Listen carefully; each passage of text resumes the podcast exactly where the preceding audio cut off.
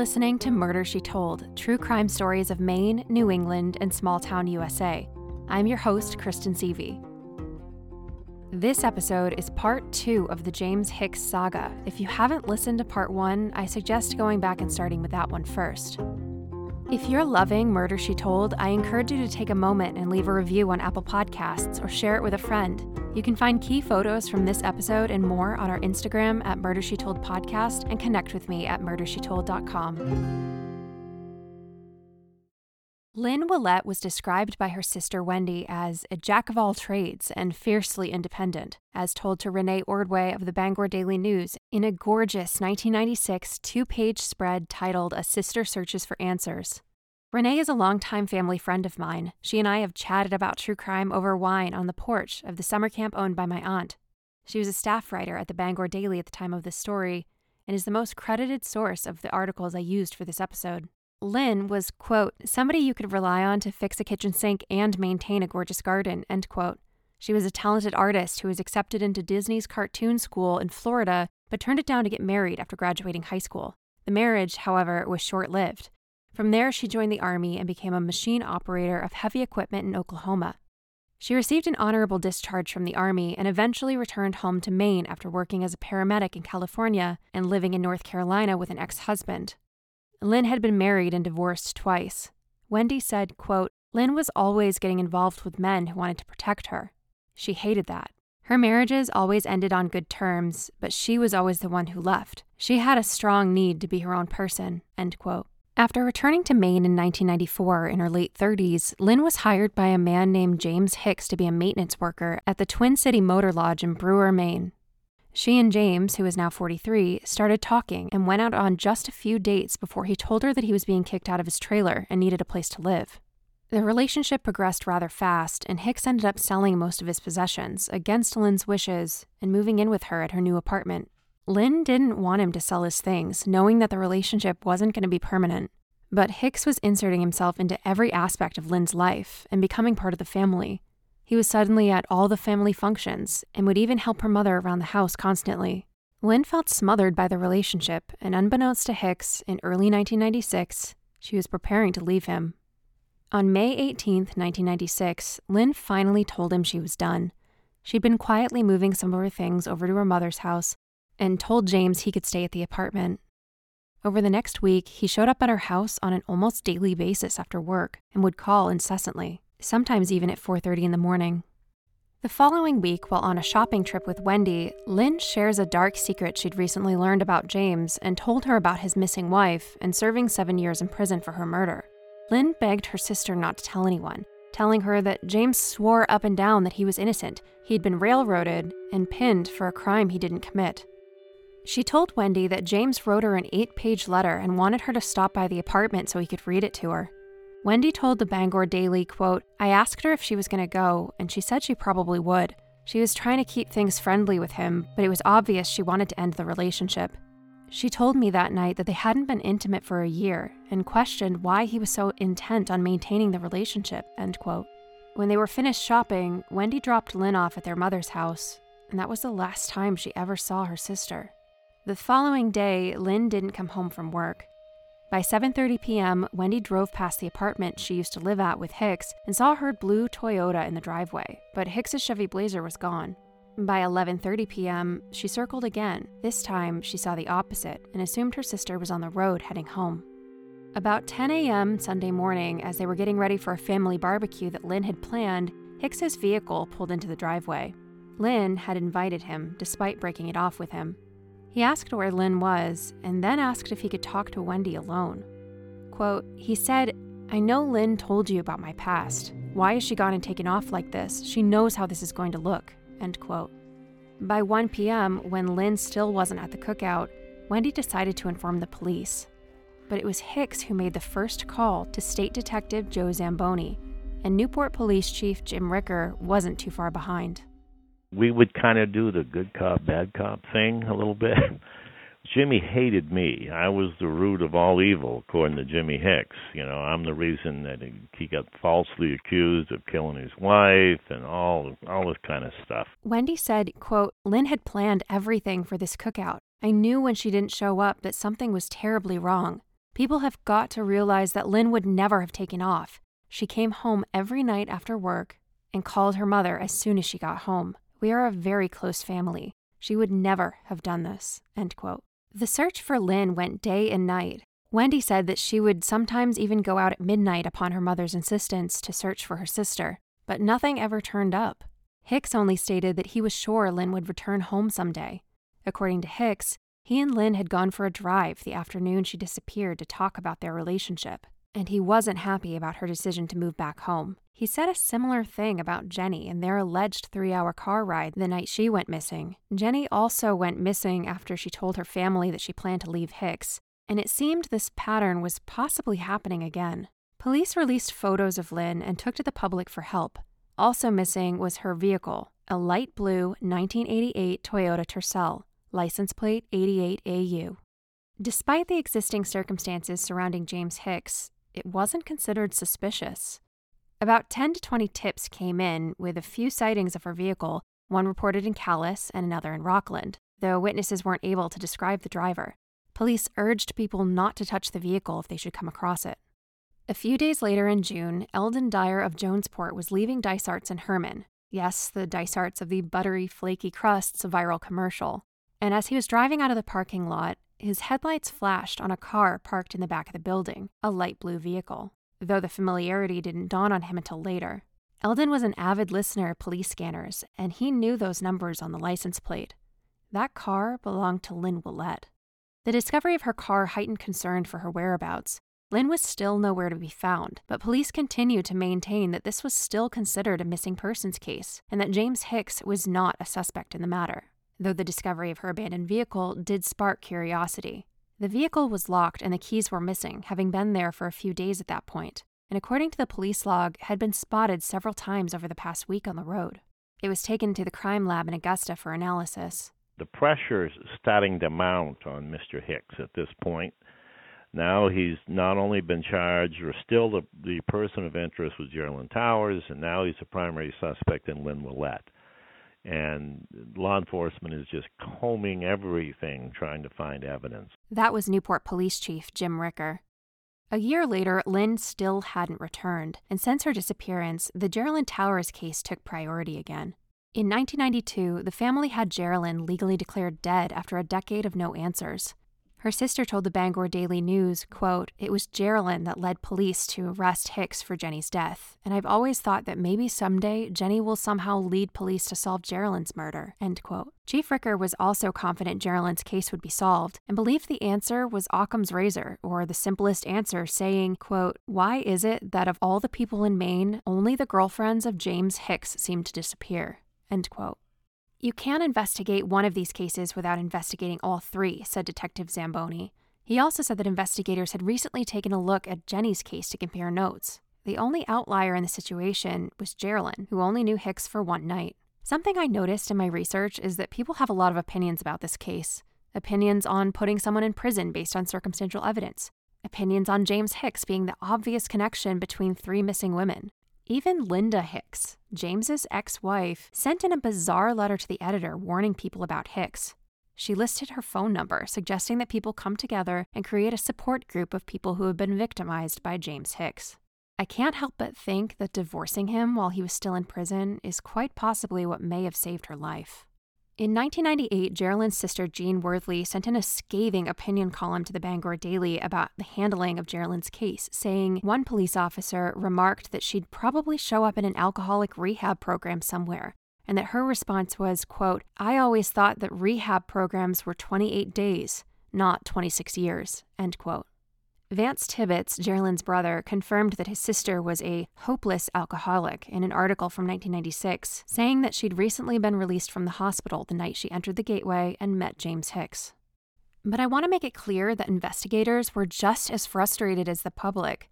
Zamboni told the Bangor Daily that there had been absolutely no trace of these women since they disappeared. There was no doubt in the minds of the families that all three women were dead, and it's obvious that the common link was James Hicks."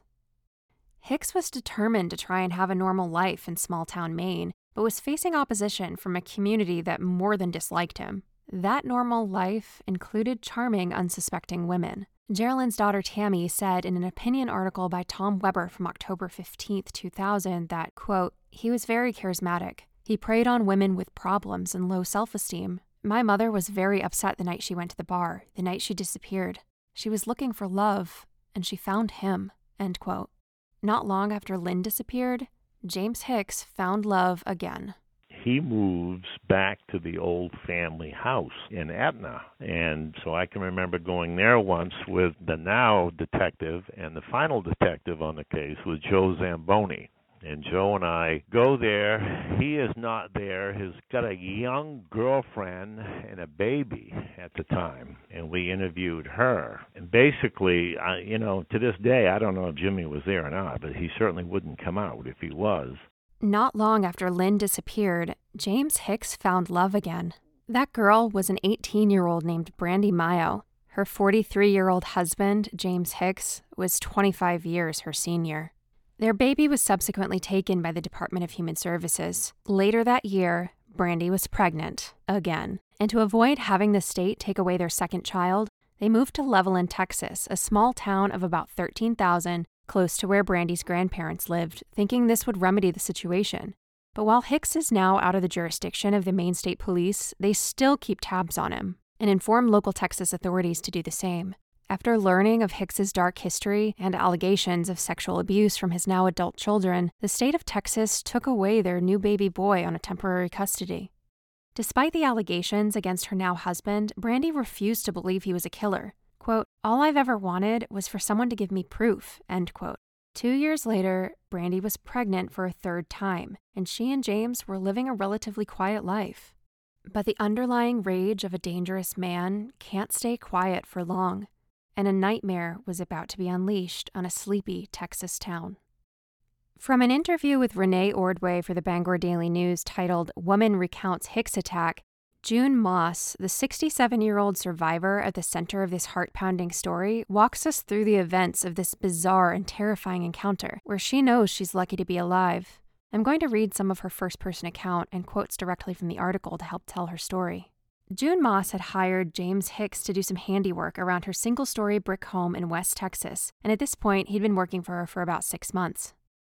In the early spring of 2000, arrangements were made for him to do some paintwork in the bedroom and replace the tile floor in the kitchen. He arrived at 9 a.m. on Saturday, April 8th. She said that later that day, after returning to buy some tiles and paint, he unloaded the van and picked up a beer can, asking, "Do you care if I drink?"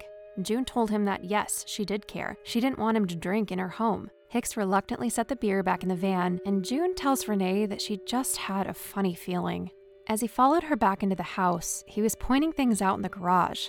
"That's worth a lot of money. This is worth a lot of money." And then he got to work in the bedroom. But according to June, it's taking a long time, more time than it should be.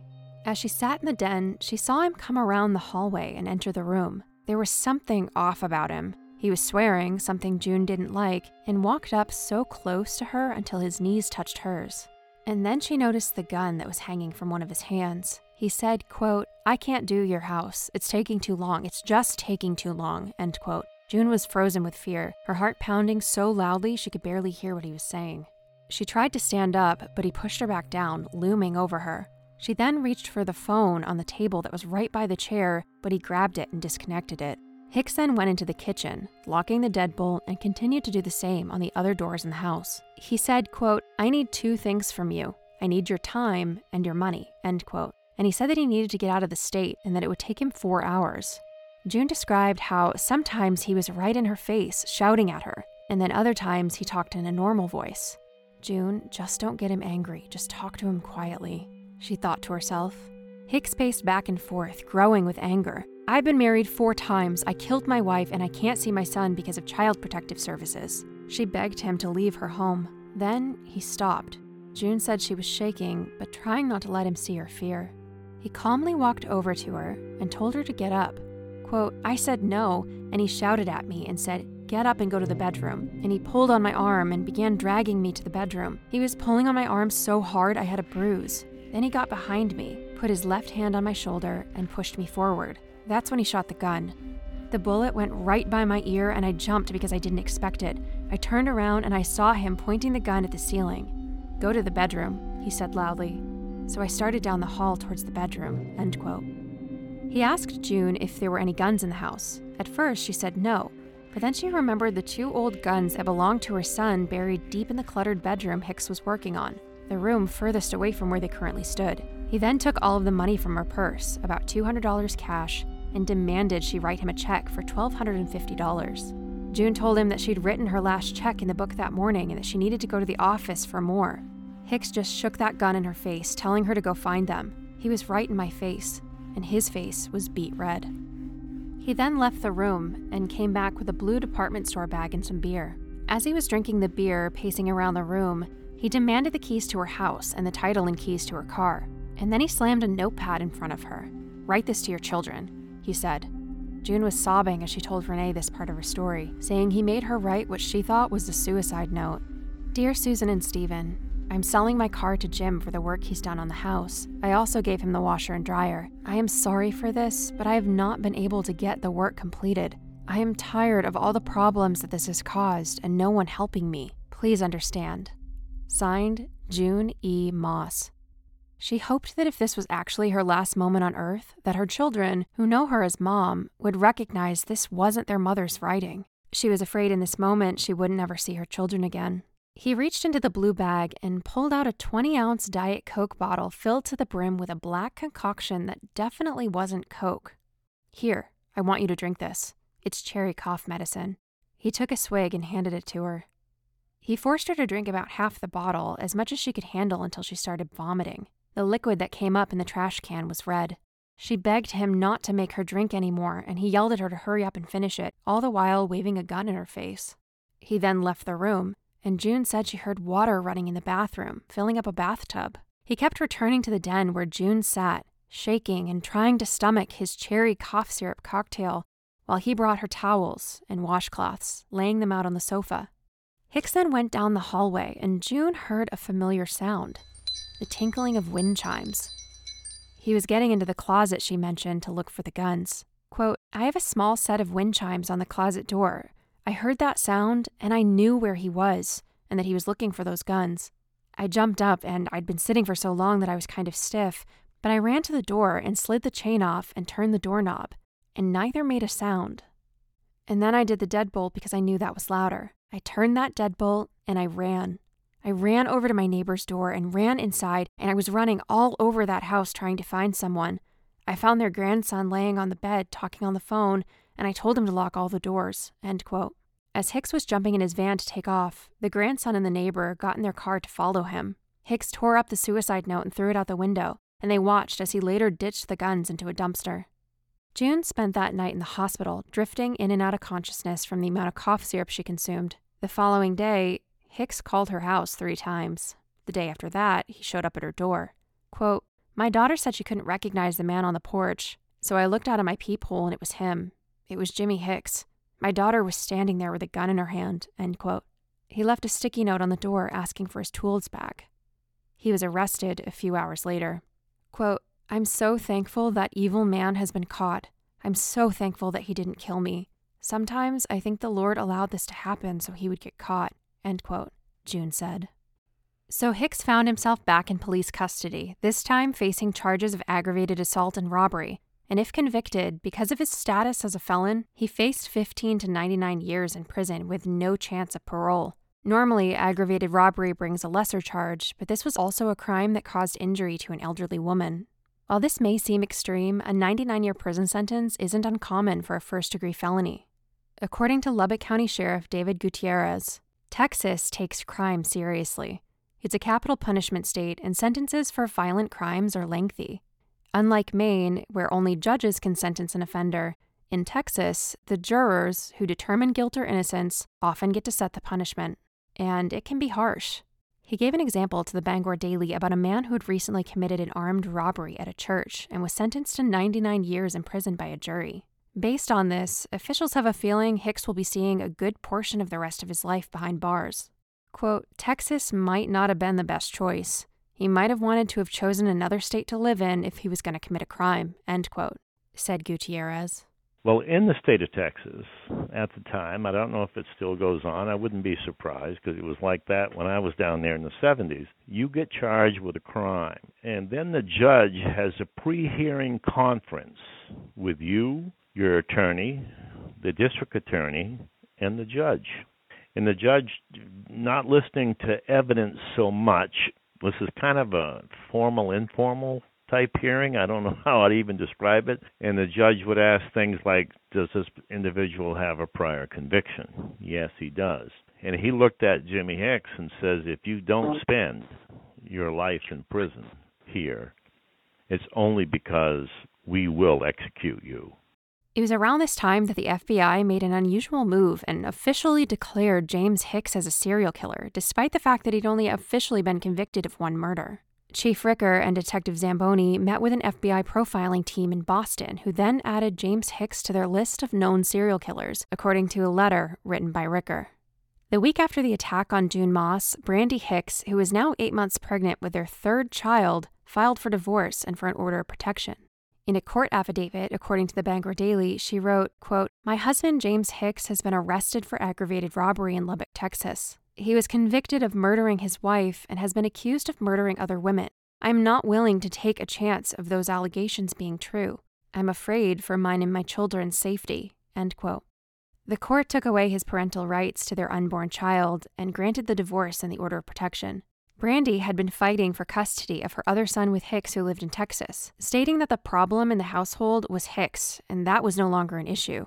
Maine investigators think their key to cracking the missing persons cases might actually lie in Brandy, and they wondered how much she actually knew about his troubled past and if she had any evidence that could help them in their case against him.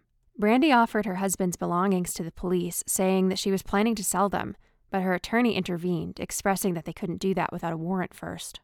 After spending only a couple weeks behind Texas bars, Hicks discovered that he didn't enjoy life inside the Texas jail system. He's put into a lockup facility not very desirable for a white boy from mid-Maine. And, you know, you're in there for trying to kill an old lady. You're not going to be a popular guy in a prison system like that. So he was genuinely scared for the first time being in a jail. He began working on a plan to get back to Maine, according to a court affidavit. He wanted to strike a deal with Maine authorities. He immediately gets on the phone to Detective Zamboni and wants to confess to all his crimes in Maine. But the deal is he wants them to drop the charges in Texas, and he'll come back here and admit to murder if we will take him back here and let him serve a life sentence in Maine. Zamboni reminded him that there were no outstanding warrants for his arrest in Maine, and he couldn't just bring him back so that he could confess here.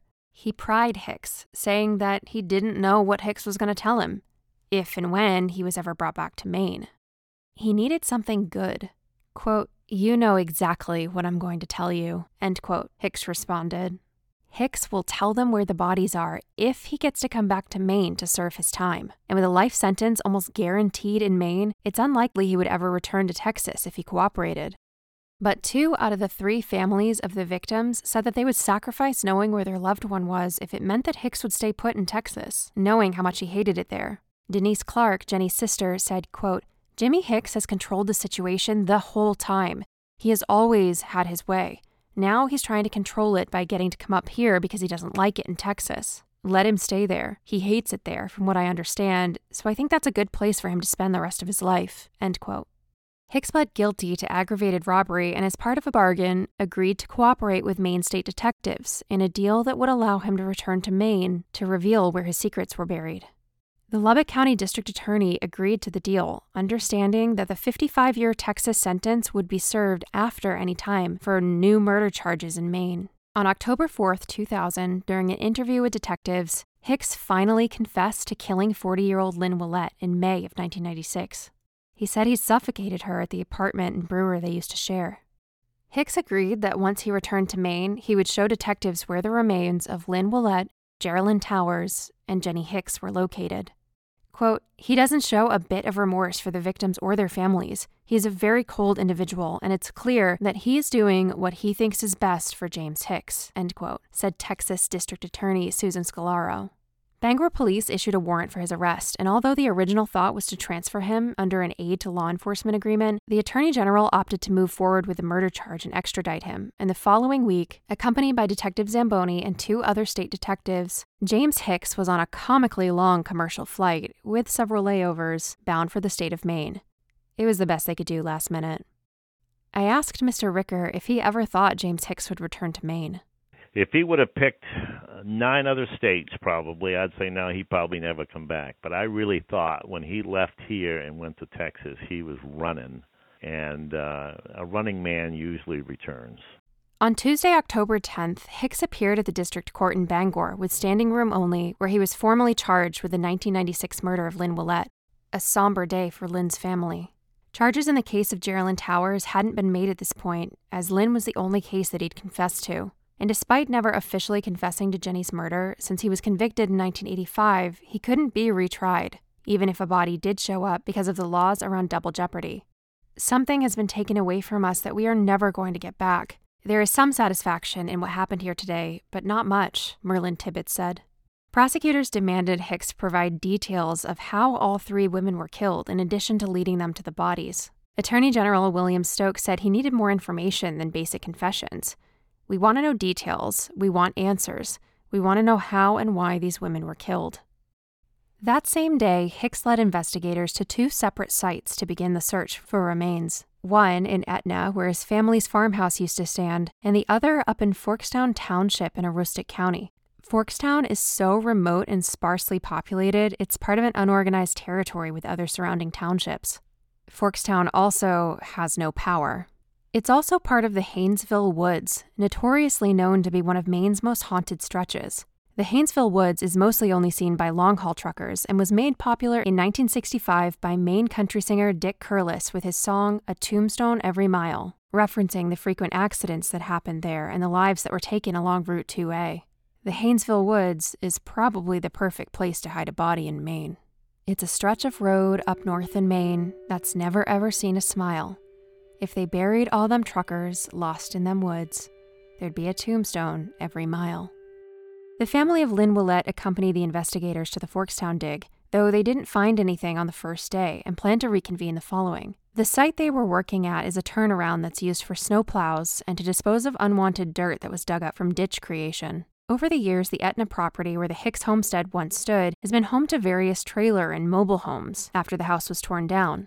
James and Jenny also lived close by at a Carmel trailer park when she disappeared, and he and Linda lived in a now-abandoned tar paper shack that still sat on the property when Gerilyn disappeared as well. At the time of Jenny's disappearance, Hicks's mother lived in the house on the property. I searched for bodies with and without the state police.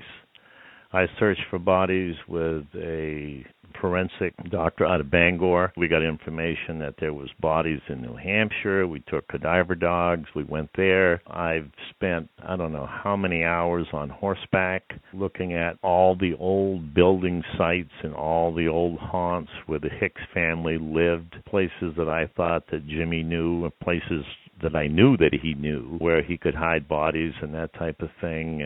I had employed a psychic 2 different times. We walked the entire property. Oh, yeah, that was endless. That just went on forever. And when you're looking for a body like that or you're looking for clues like that, you know, you can get discouraged. But I never stopped looking. I was always on guard looking at someplace. The first body was discovered beneath an apple tree along the tree line of the property. The following day, they found a second body just behind a small shed to the right of the abandoned tar shack. By late afternoon, both bodies had been removed and taken to the medical examiner's office in Augusta. Though autopsies had yet to be performed on the remains, family and investigators knew whose identity they belonged to. There's a full-size 3-page article showing photos printed from the search showing the property, written by Renee for Bangor Daily, called "Two of Hicks's Victims Found." Photos of families waiting and hugging one another, photos of the outline of the property, and backhoes and bulldozers, and investigators surveying. Key photos from this episode and more can be found in the show notes at murdershetold.com and on Instagram at murdershetoldpodcast. Family members at the Etna dig expressed their frustration by how close to home their loved ones were buried, shallow graves right outside the back door. After decades of searching for answers, why hadn't they looked there? The graves were only 6 inches deep. You can't get a warrant to search a place if you don't have probable cause. There was no probable cause. I mean, yeah, if there was probable cause to say that Jimmy took her to his house, no, I'm talking about Gerilyn Towers, if we had probable cause to prove that the last place Gerilyn was seen was in that on that property, we may have been able to get a search warrant, but there was nothing you can do without it. It makes me sick to know that after all these years, she's been right there. I'll never understand why they didn't search this property. If they had taken Jenny's disappearance seriously, they may have found her, since it appears he buried her in his backyard. My mother didn't have to die. Certainly, this place should have been searched when my mother disappeared. Certainly, Lynn Willette didn't have to die, Tammy said. It was clear that Gerilyn had been dismembered and mostly buried in one place. Jenny was also dismembered under the apple tree. He indicated that in some spots he buried parts, and others he disposed of them on top of the ground, giving the team a slim likelihood that a complete body will ever be found. Back in Forkstown, investigators were still searching for the remains of Lynn Willette with no success. Because the soil was much softer, they speculated that the remains might be deeper and more difficult to find.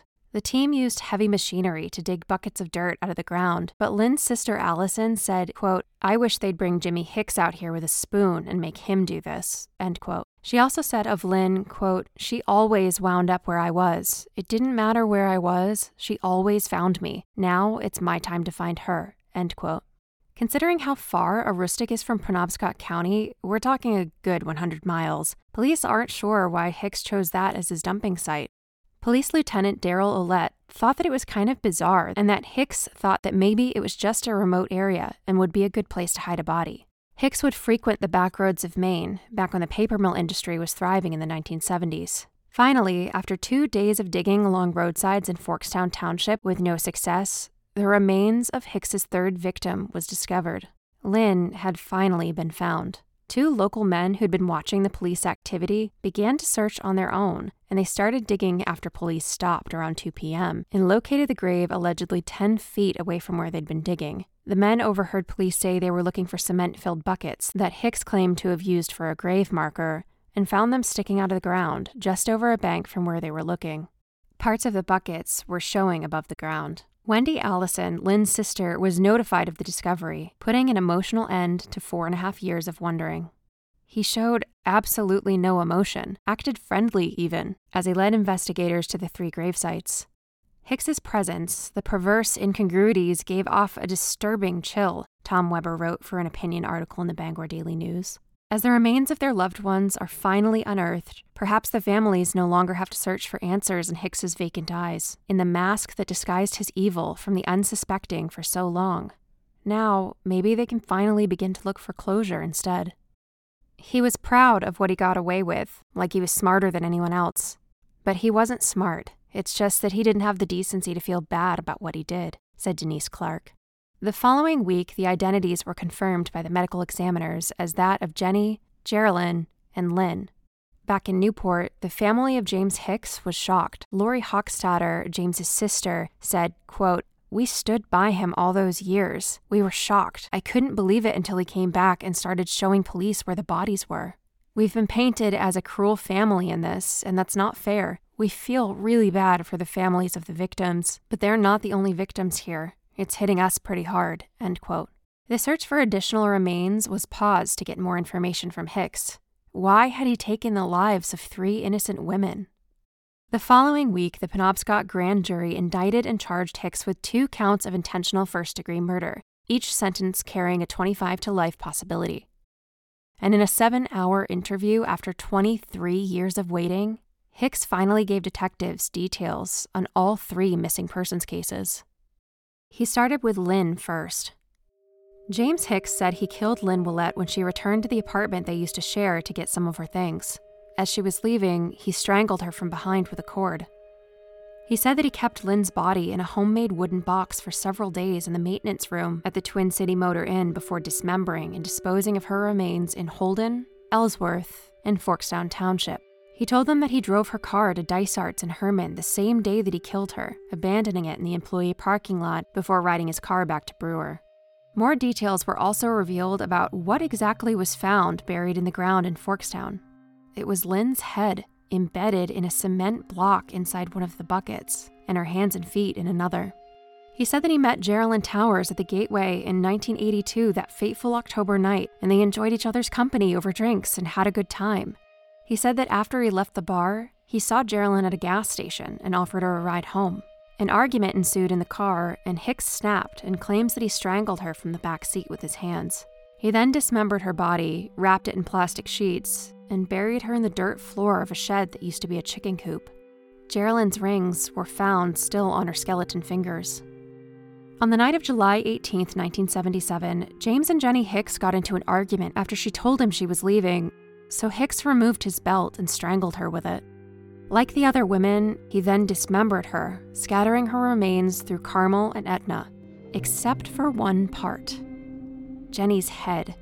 He then placed it in a plastic bag inside a cooler and filled that cooler with cement, leaving it around the trailer. Former members of the trailer park remember seeing Hicks carting the cooler around as if surreptitiously putting it on display. But the worst part? Hicks used that cooler as a chair at the table, making his children sit on it while eating breakfast. James made Jenny's children sit on their own mother's head inside a cement-filled cooler.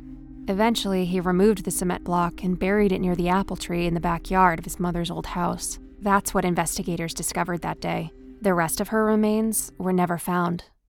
When he killed Gerilyn, he took her home to a house full of kids and a wife, and somehow was able to take this woman from his vehicle to the backyard and bury her in this animal coop. And nobody's seen anything?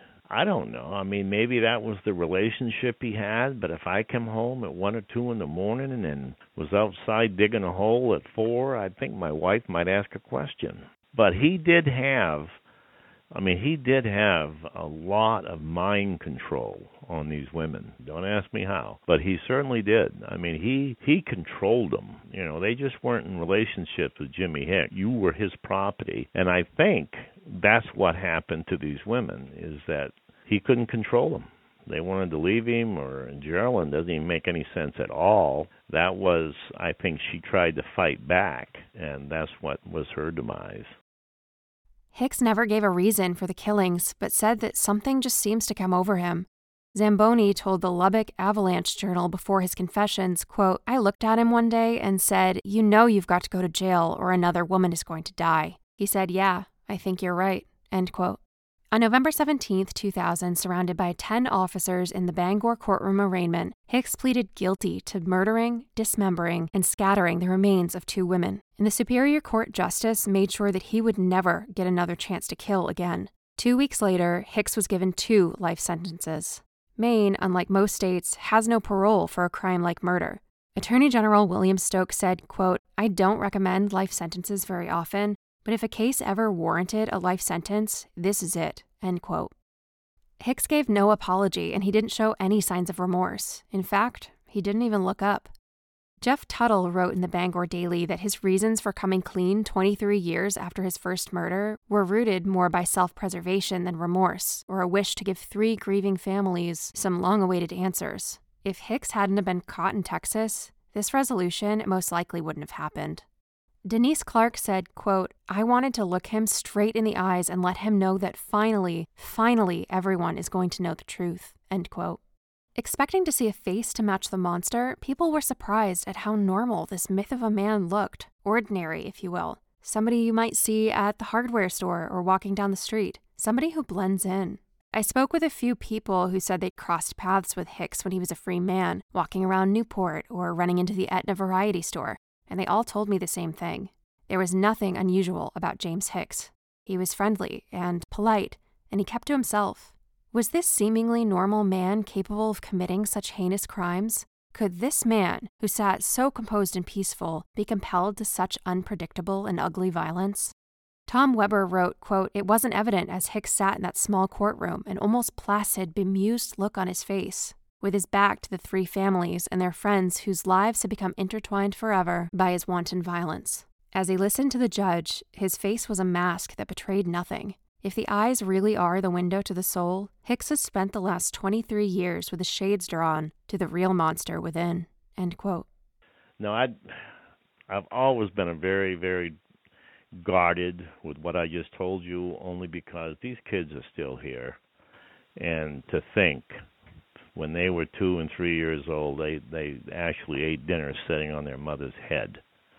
You know how traumatic that must be for her kids, Jennifer's kids. I mean, you know, anybody that was raised in a normal household, and when I say normal, every household is a little dysfunctional. So, I mean, this is so far beyond bizarre, this guy, and what he put that family through.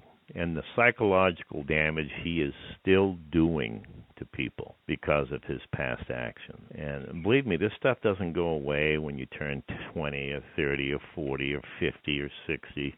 It stays with you the rest of your life. And hopefully you can put it in a place where it doesn't affect your daily activities. But there's a lot of people who cannot do that. And when I think back of what he did to these children and so forth, it just, you know, hell isn't deep enough for this guy. Gerilyn's daughter, Tammy, spoke in court saying, quote, "I spent my life trying to remember what my mother sounded like and smelled like and felt like, but my mother didn't abandon me. You killed my mother and cut her up and discarded her like garbage. I won't let you destroy my life, James Hicks. Today, my roller coaster ride stops and I get off, leaving you behind," end quote. That same week, the remains of Jenny, Gerilyn, and Lynn were released to the three families who were finally able to put their loved ones to rest in private services and home gatherings. Jenny's sister had a grave ready for years inscribed with the name Jennifer Sear. She refused to put the last name Hicks on it. Jane Hank, Lynn's mother, honored Lynn with an urn saying, quote, "Hicks put her in the ground up there and she was there for 4.5 years. I'm not ready to put her back in the ground," end quote. June Moss, his victim in Texas, made a statement in court, quote, "For over 20 years, you murdered and terrorized innocent people and their families. You committed crimes without shame, and now you face the consequences without remorse. You are an evil man. People are no longer hiding from you in fear, but for you, there is no hiding place," end quote. James Hicks is still alive, inmate number 44644 at the Maine State Prison in Thomaston. He is currently 69 years old with his 70th birthday right around the corner in April, another birthday he will spend in prison. My cousin Brandon worked in his pod for a year at the state prison and told me that Hicks is still the model prisoner he was back in 1985. He said that he was surprisingly normal and mild-mannered, and that he was nothing like he expected based on knowing his story. They had many normal pleasantries. Hicks could always strike up a conversation about anything from hunting to snowmobiling, and on the outside, he seemed like one of those guys you could chat with at the local gas station. Even the other inmates said the same. He also mentioned something he found odd. Hicks was constantly receiving and sending a ton of mail on a regular basis. Though Brandon didn't know who they were from, the other guys said it was fan mail. I'm glad it's behind us. I'm glad he's where he needs to be. I just, you know, your heart goes out for these victims that never really get closure. You know, you do the best you can, and you, at the end of the day, you hope, you know, you feel good, you've got your convictions and whatever, but then you look at these kids and grandkids and you go, you people never get closure. You just never do. You know, why did somebody you love just get snuffed out just because they had an interaction with an idiot, you know, a career criminal? And that's what he was. A career criminal indeed. And although Hicks is behind bars and his secrets are no longer buried, a family's healing is never done. The impact that one man had on so many lives leaves many scars, scars that time will remedy but never completely heal.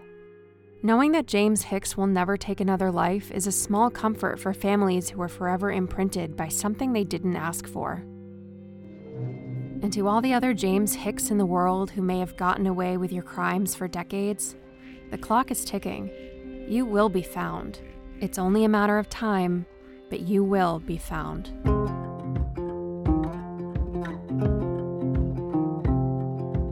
My sources for this episode include original articles from the Bangor Daily News from 1977 to 2001, found in archives from newspapers.com, featuring the writing of Renee Ordway, Tom Weber, Jeff Tuttle, and John Hubbard.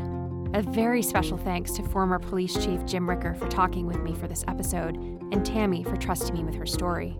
Thank you to the former friends, neighbors, and sources, including Gerilyn, Linda, Rick, and Brandon, who helped make this possible. Additional thanks to the Herman High School alumni and the residents of the town of Newport. Murder, She Told is co-produced by AKA Studio Productions. All links for sources can be found in the show notes and on murdershetold.com. And a special thanks to you for listening. I am so grateful that you chose to tune in, and I couldn't be here without you. Be sure to subscribe and follow Murder She Told on Instagram at Murder She Told Podcast for key photos from this episode and more. If you loved this episode, please consider sharing Murder She Told with a friend and leaving a review on Apple Podcasts. If you are a friend or family member of the victims or anyone connected to this story, you are more than welcome to reach out to me at murdershetoldpod@gmail.com. If you have a story that needs to be told or would like to suggest one, I would love hearing from you. My only hope is that I've honored your stories in keeping the names of your loved ones alive. Murder She Told will be back next week with another crime story from Maine. Thank you for listening. In the 1970s, John Todd burst onto the evangelical scene with a shocking tale. He claimed to be a former witch, involved in a then unheard-of secret organization called the Illuminati, and urged Christians to prepare for a violent world takeover. First of all, the number one weapon in everybody's home should be a 12-gauge pump shotgun. Hear the amazing story of one of the originators of the modern-day conspiracy theory. From Magnificent Noise and Sony Music Entertainment, this is Cover Up, The Conspiracy Tapes.